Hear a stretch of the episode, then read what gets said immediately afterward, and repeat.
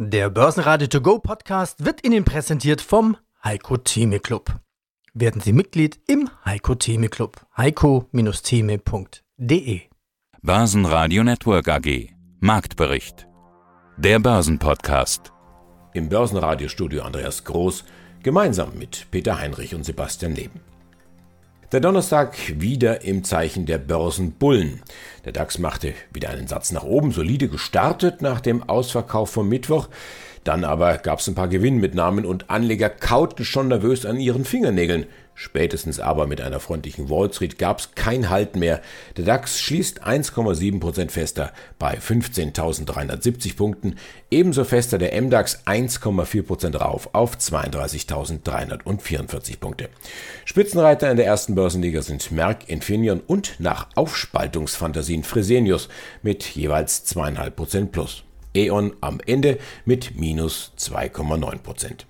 In den USA sinkt die Zahl der Menschen, die einen ersten Antrag stellen auf Arbeitslosenhilfe, auf das niedrigste Niveau seit Beginn der Corona-Krise.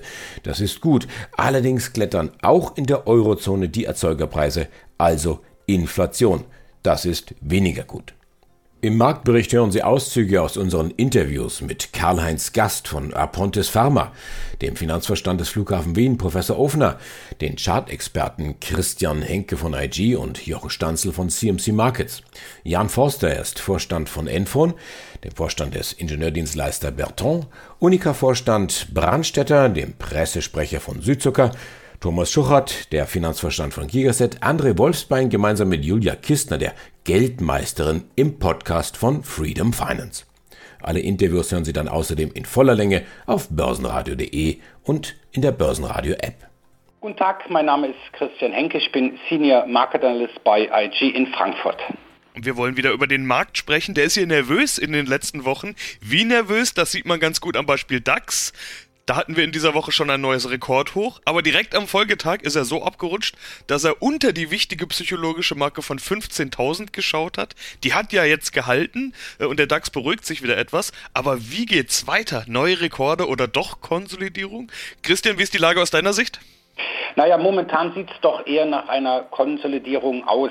Wir haben es nicht geschafft, das alte man muss sagen, alte Allzeithoch bei 15.501 vom 16. April auf Schlusskursbasis zu überwinden. Und gerade das ist in der technischen Analyse sehr wichtig. Das heißt also, die Anleger, die Zuhörer und Zuhörerinnen, die sich auch die Charts anschauen, sollten immer natürlich beachten, dass solche Widerstände letztendlich auf Schlusskursbasis dann bezwungen werden. Das war nicht der Fall. Ja, die Quittung folgte nun mal ziemlich prompt.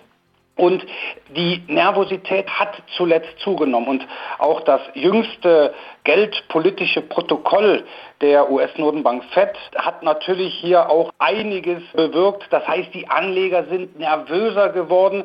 Die Angst, dass doch diese schöne Zeit des billigen Geldes doch vielleicht jetzt doch zu Ende geht, ja, macht nicht nur die Anleger nervös, natürlich auch den DAX. Und aktuell, bin ich ganz ehrlich, präsentiert sich der deutsche Leitindex auch ein wenig angeschlagen. Kurzum gesagt, Neuengagements könnten dann vielleicht dann gemacht werden, wenn wir wirklich mal die 15.500 mal so richtig schön nachhaltig auf Schlusskursbasis halt überwinden können. Daimler legen zu, angeblich will man die Trucksparte aufspalten. Auch bei Fresenius macht man sich Gedanken über ein neues Firmenkonstrukt und Übernahmefantasien befeuern heller. Der Bitcoin erholt sich, klettert sogar kurz wieder über 40.000 US-Dollar, kann das Niveau aber nicht verteidigen. Ja, schönen guten Tag. Jochen Schanzel hier. Ich bin bei CMC Markets, bei dem CFD-Broker für die Analyse der Märkte zuständig. Ich weiß ja, dass die Charttechniker mit fundamentalen Daten und News relativ wenig am Hut haben. Aber trotzdem, ein Stück weit fundamental müssen wir bleiben. Wenn China vor dem Bitcoin warnt, dann kommt da schwer jemand vorbei. Vor wenigen Wochen sprachen wir über 60.000, gestern mit Mühe und Not die 30.000 Dollar gehalten. Was ist denn da los? Also wir haben interessanterweise bei Ethereum, ja, und da ergänzt sich natürlich dann auch wieder die Charttechnik und das, was dann passiert, weil meiner Ansicht nach machen Kurse, Nachrichten. Wir haben bei Ethereum, ich komme gleich zu Bitcoin, aber Ethereum bei 4.165 Dollar so eine volle Impulsauffächerung. Ja, wenn man also hier mit der Methode arbeitet, den 1, 2, 3 Mustern, äh, mit der ich arbeite, dann war an dieser 4165 die volle Rallye gelaufen. Und das ist dann genau auch der Ausgangspunkt gewesen, wo wir dann von 4100 runter sind auf 1800. Dass das alles so im Zeitraffer-Modus geht, das ist man von den Kryptos mittlerweile gewohnt und bei der 1900 ungefähr, 1894 war auch das gestrige Tief. Das war genau der Startpunkt für die Rallye, die wir zuvor gesehen haben. Also da passt es schon auch dazu. Und wenn dann Elon Musk natürlich getrieben durch die Bewegungen, zum Beispiel im Bitcoin, dann schreibt, äh, Tesla has diamond hands, also wir lassen uns hier in unserer von Tesla gehaltenen Bitcoin-Position nicht von den Schwankungen beeinflussen. Tesla hat ja Bitcoin gekauft, die Spekulation war ja, nachdem Elon Musk sagte, das braucht so viel Strom, die Kryptos müssen ein bisschen umweltfreundlicher aufgestellt werden. Das hat ja schon angefangen, da die Spekulation zu geben, dass Tesla demnächst vielleicht auch seine Bitcoins verkauft wird. Ein Tweet und der Bitcoin hat sich gestern stabilisiert. Also auch das ist ein Teil der Kryptos, das ist beeinflussbar von Persönlichkeiten, die vielleicht damit nicht unbedingt was zu tun haben, wie Elon Musk, der schon was damit zu tun hat, aber im Grunde auch nur eine Person ist, aber der bewegt den Markt. Also mit Charttechnik habe ich da einfach eine Möglichkeit, mich zu orientieren. Ich kann auch auf den Twitter-Feed von Elon Musk schauen.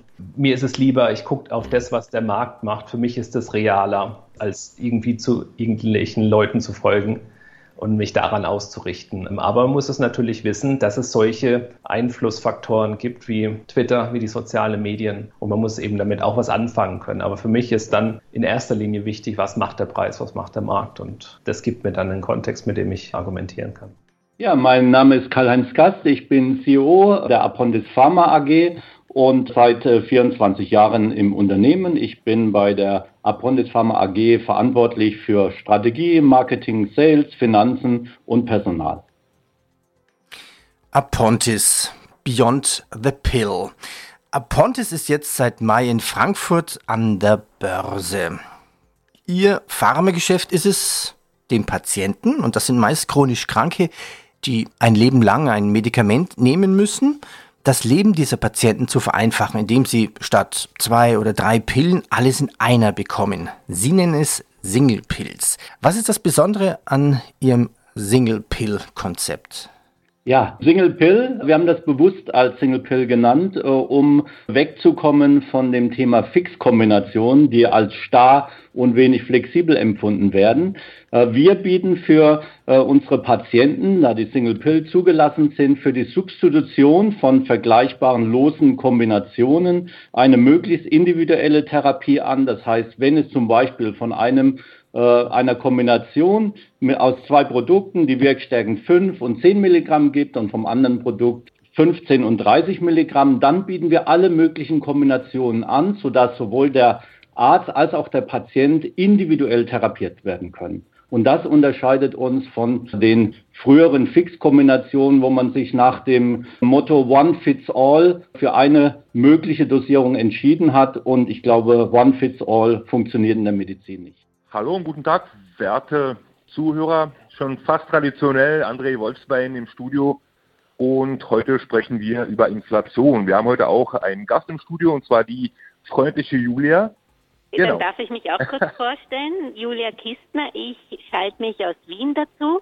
Ich bin langjährige Finanz- und Wirtschaftsjournalistin, Podcasterin von Geldmeisterin und Börsenminute. Ja, und freue mich auf das Gespräch. Ja, heute sind wir zu dritt.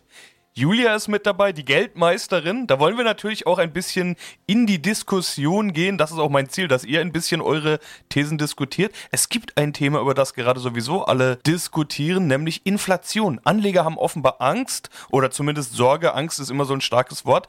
Der Markt ist nervös. Ich möchte heute mit euch klären, ist diese Angst denn berechtigt? Julia, fangen wir doch mit dir als unseren Gast an. Ladies first, sowieso würde ich mal sagen. Hast du Angst ja. vor Inflation? Absolut richtig. Also Angst vor Inflation. Ich finde, generell muss man immer Ruhe bewahren. Wenn man jetzt kein Daytrader ist, sollte man sich nicht von tagesaktuellen Meldungen zu irritieren lassen und bei seiner Strategie festhalten.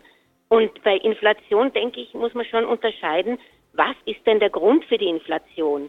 Also okay, wir haben sie Nachfrage induziert, wir haben die Einzelhandelsdaten von Walmart bis Target, Home Depot, super Zahlen. Also da ist Nachfrage, weil ja auch Biden Geld in die Menge geschmissen hat. Aber ich sehe es zum Beispiel eine lohninduzierte Inflation, was oft der Grund ist, sehe ich nicht. Also die Arbeitsmarktdaten haben enttäuscht in den USA und in Europa ist man noch lange nicht bei Vollbeschäftigung. Also da sehe ich kein Problem. Und deswegen glaube ich auch, dass das jetzt mal vorübergehend mit dem Opening zu tun hat.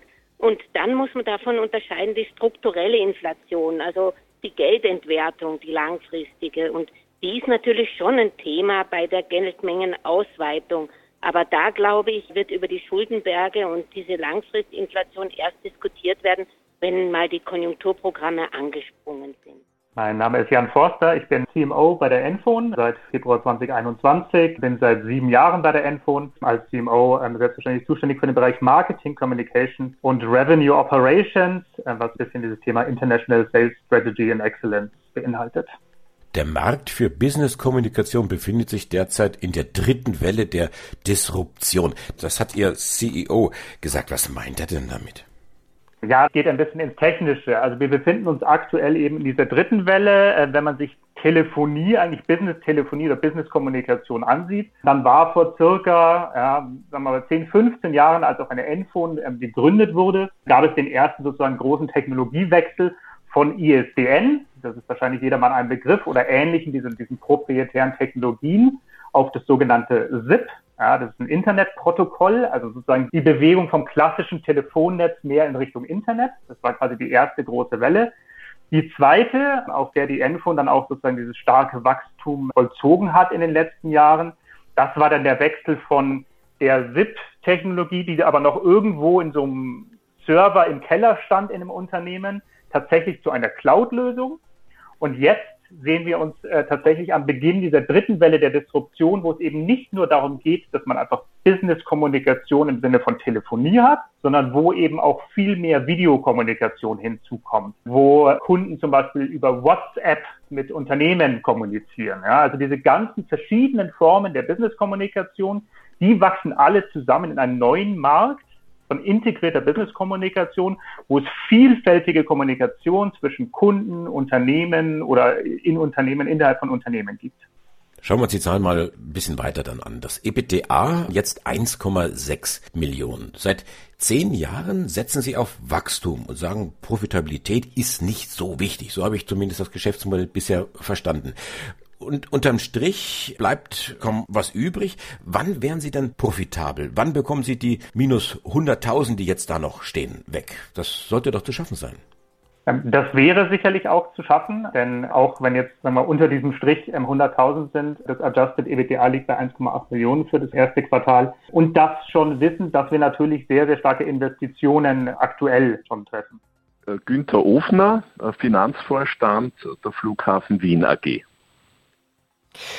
Wir stehen ja jetzt vor dem Pfingstwochenende. Osterurlaub fiel Corona-Lockdown bedingt aus.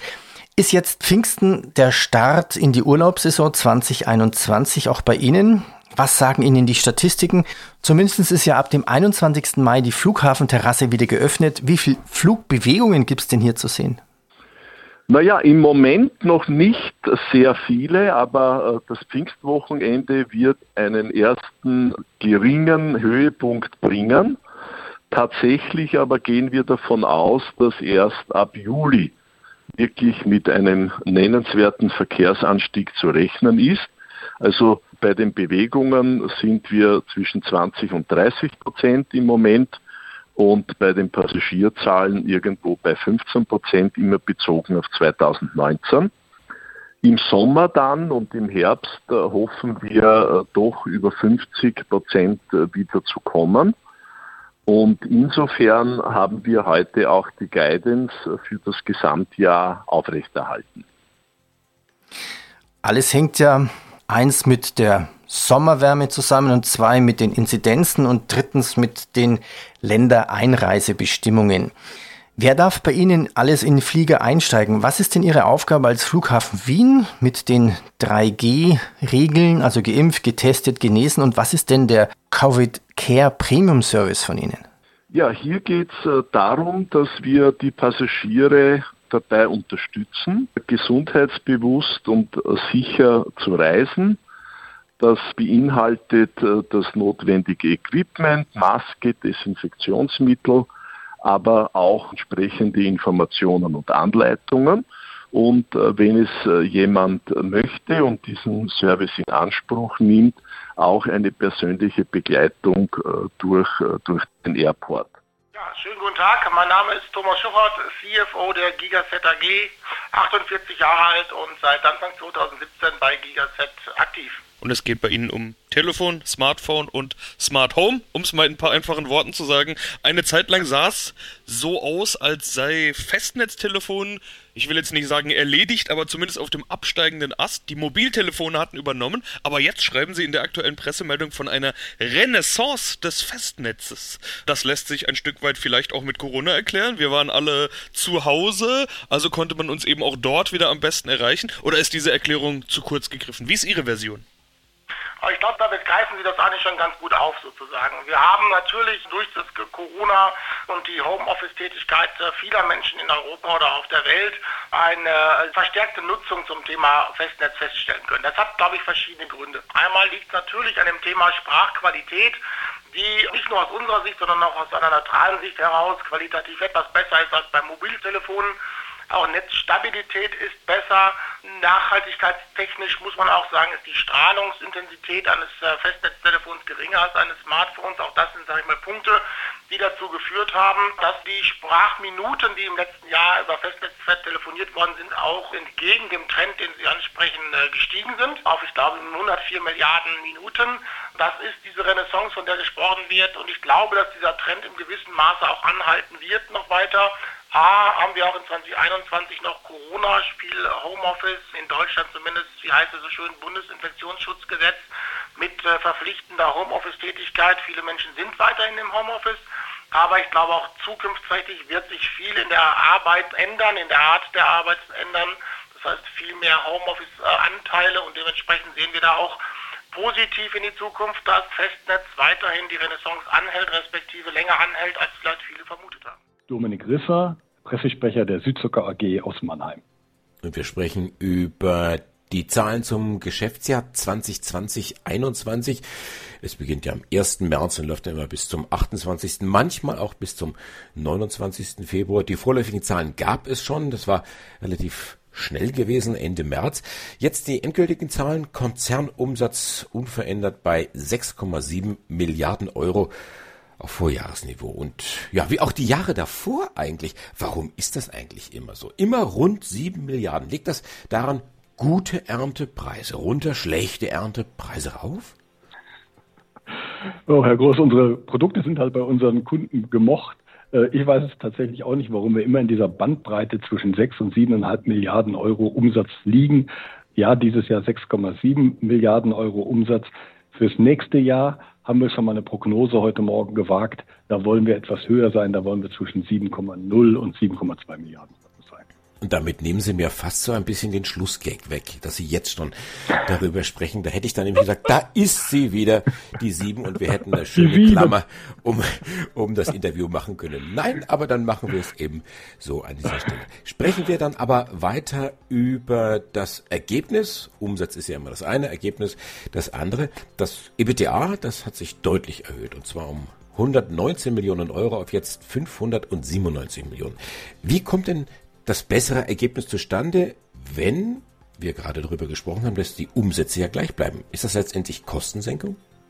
Richtig, wir haben natürlich es einmal hinbekommen, dass im Bereich Zucker, das war, ist ja seit zwei Jahren schon unser Sorgenkind, weil dort die Ergebnisse einfach nicht so reinlaufen, wie sie reinlaufen müssten. Hier haben wir unglaubliche Bemühungen und Anstrengungen umgesetzt und Kosteneinsparprogramme, Strukturprogramme angesetzt. Die zeigen jetzt Wirkung, aber auch hat sich eine Preisverbesserung gezeigt im letzten Jahr, sodass wir dort zwar noch keine schwarze Zahl haben im Gesamtjahr, aber den Verlust doch deutlich reduzieren. Andreas Brandstätter, CEO Unica Insurance Group. Herr Brandstätter, wir haben ja schon viele Interviews zusammengeführt. Was gibt es heute zu besprechen? Natürlich Q1-Zahlen, Seeding the Future, AXA, die Pandemie und der Ausblick. Sie haben jetzt ein Konzernergebnis von fast 90 Millionen Euro, jetzt mit dem gekauften AXA-Geschäft aus dem CEE-Raum mit dabei. Wie viel Prämien Plus von AXA steckten jetzt im ersten Quartal mit drin? Ein erheblicher Anteil. Ohne AXA würden wir ungefähr seitwärts gehen, aber die Geschäftsentwicklungen von AXA in Polen, Tschechien, Slowakei waren in diesen ersten drei Monaten außerordentlich erfreulich. Jetzt dürfen ja bald alle wieder raus, anscheinend. Der Lockdown, das merken Sie als Versicherer, das hatte ja auch die Folge, dass Sie weniger Autounfälle zum Beispiel hatten. Jetzt, wenn alle wieder raus dürfen, müssten ja die Autounfälle im Restjahr 2021 überproportional zunehmen. Viele müssen ja wieder das Autofahren lernen. Haben Sie sich auf sowas auch vorbereitet? Die Schadenfrequenz wird nicht überproportional steigen. Sie wird steigen, das ist klar, aber die Menschen werden jetzt nicht doppelt so viel Auto fahren wie in der Krise. Und das andere ist, Schadensleistungen, die wir in der Krise getätigt haben, etwa für das berühmte Thema Betriebsunterbrechung aus Seuchenpandemie, das fällt natürlich weg. Das heißt, wir werden positive, aber auch negative Effekte gleichermaßen für uns haben. Klingt aber nach mehr positiv. Wir sind zuversichtlich. Unsere Grundkompetenz ist das Lösen von Schadensfällen, ist das Tragen von Risiken und wir sind dazu da, dass wir in diesem Bereich uns entsprechend auch erstklassig positionieren. Aber ja, Sie finden mich eindeutig positiv gestimmt vor. Markus Ruf, Finanzvorstand der Bertrand AG. In unserem letzten Interview, das war im Dezember, haben Sie die Devise ausgegeben, Krise meistern und gleichzeitig die Weichen für die Zukunft stellen. Wir hatten damals ja bereits über Ihre Jahreszahlen gesprochen. Sie haben ein verschobenes Jahr. Das bedeutet, dass wir uns heute über Ihre Halbjahreszahlen unterhalten. Sie sind Ingenieursdienstleister und Technologiespezialist, vor allen Dingen in der Automobilbranche tätig. Aus dieser Branche hören wir ja nun schon einige gute Nachrichten in den vergangenen Monaten äh, und die Autobauer haben zum Teil sensationelle Zahlen vorgelegt. Deshalb zum ersten Teil des Zitats, was ich vorgelesen habe, haben Sie die Krise gemeistert? Das erste Halbjahr hat sich erwartungsgemäß entwickelt. Wir sehen immer noch ein Stück weit Auswirkungen der Corona-Pandemie haben aber die Voraussetzungen für eine erfolgreiche Zukunft geschaffen, auch entsprechend organisatorisch hinterlegt. Und wir haben die Fokussierung auf die Trendthemen Digitalisierung, E-Mobilität, autonomes Fahren entsprechend weiter vorangetrieben und noch ergänzt um das Thema Nachhaltigkeit, wo wir entsprechende Perspektive sehen. Und wir sehen nach vorne deutlich positiver, dass sich so die Vergabesituation Stück für Stück bessert. Aber wir spüren immer noch natürlich die Krise und auch noch ein restriktives Vergabeverhalten, weil die positive Zahlen kommen ja auch durch primär Kosteneinsparungen bei unserem Kunde wieder und das spüren wir natürlich indirekt, aber sehen nach vorne, dass da die entsprechenden Budgets wieder am Horizont sind. Ja, aber da sagen Sie schon was ganz Richtiges. Sie sind ja davon abhängig, wie viel Ihre Kunden in Entwicklung investieren. Also nur weil die gerade viele Autos verkaufen oder viel Geld verdienen, bedeutet das noch lange nicht, dass dieses Geld auch bei Ihnen landet. Äh, ich habe jetzt in der Pressemeldung den Satz gelesen, weiterhin zurückhaltende Vergabe von Investitions- und Entwicklungsprojekten. Ein Stück weit haben Sie gerade ja auch schon in diese Richtung argumentiert. Wie schätzen Sie da denn gerade die Lage ein? Wie sieht's aus in den Auftragsbüchern? Also derzeit verspüren wir eine erhöhte Anfragedynamik, aber ist die Anfrage zu Angebot und dann natürlich zur Arbeitswelt ist natürlich immer ein Stück weit zeitverzögert. Und dann ist natürlich immer spannend, wann vergeben sie tatsächlich. Und in den vergangenen sechs Monaten waren natürlich alle immer noch ein Stück weit sensibel. Das Team vom Börsenradio sagt Dankeschön fürs Zuhören, wo immer Sie uns empfangen haben. Mein Name ist Andi Groß. Börsenradio Network AG. Marktbericht. Der Börsenpodcast. Der Börsenradio To Go Podcast wurde Ihnen präsentiert vom Heiko Theme Club. Werden Sie Mitglied im Heiko Theme Club. heiko-theme.de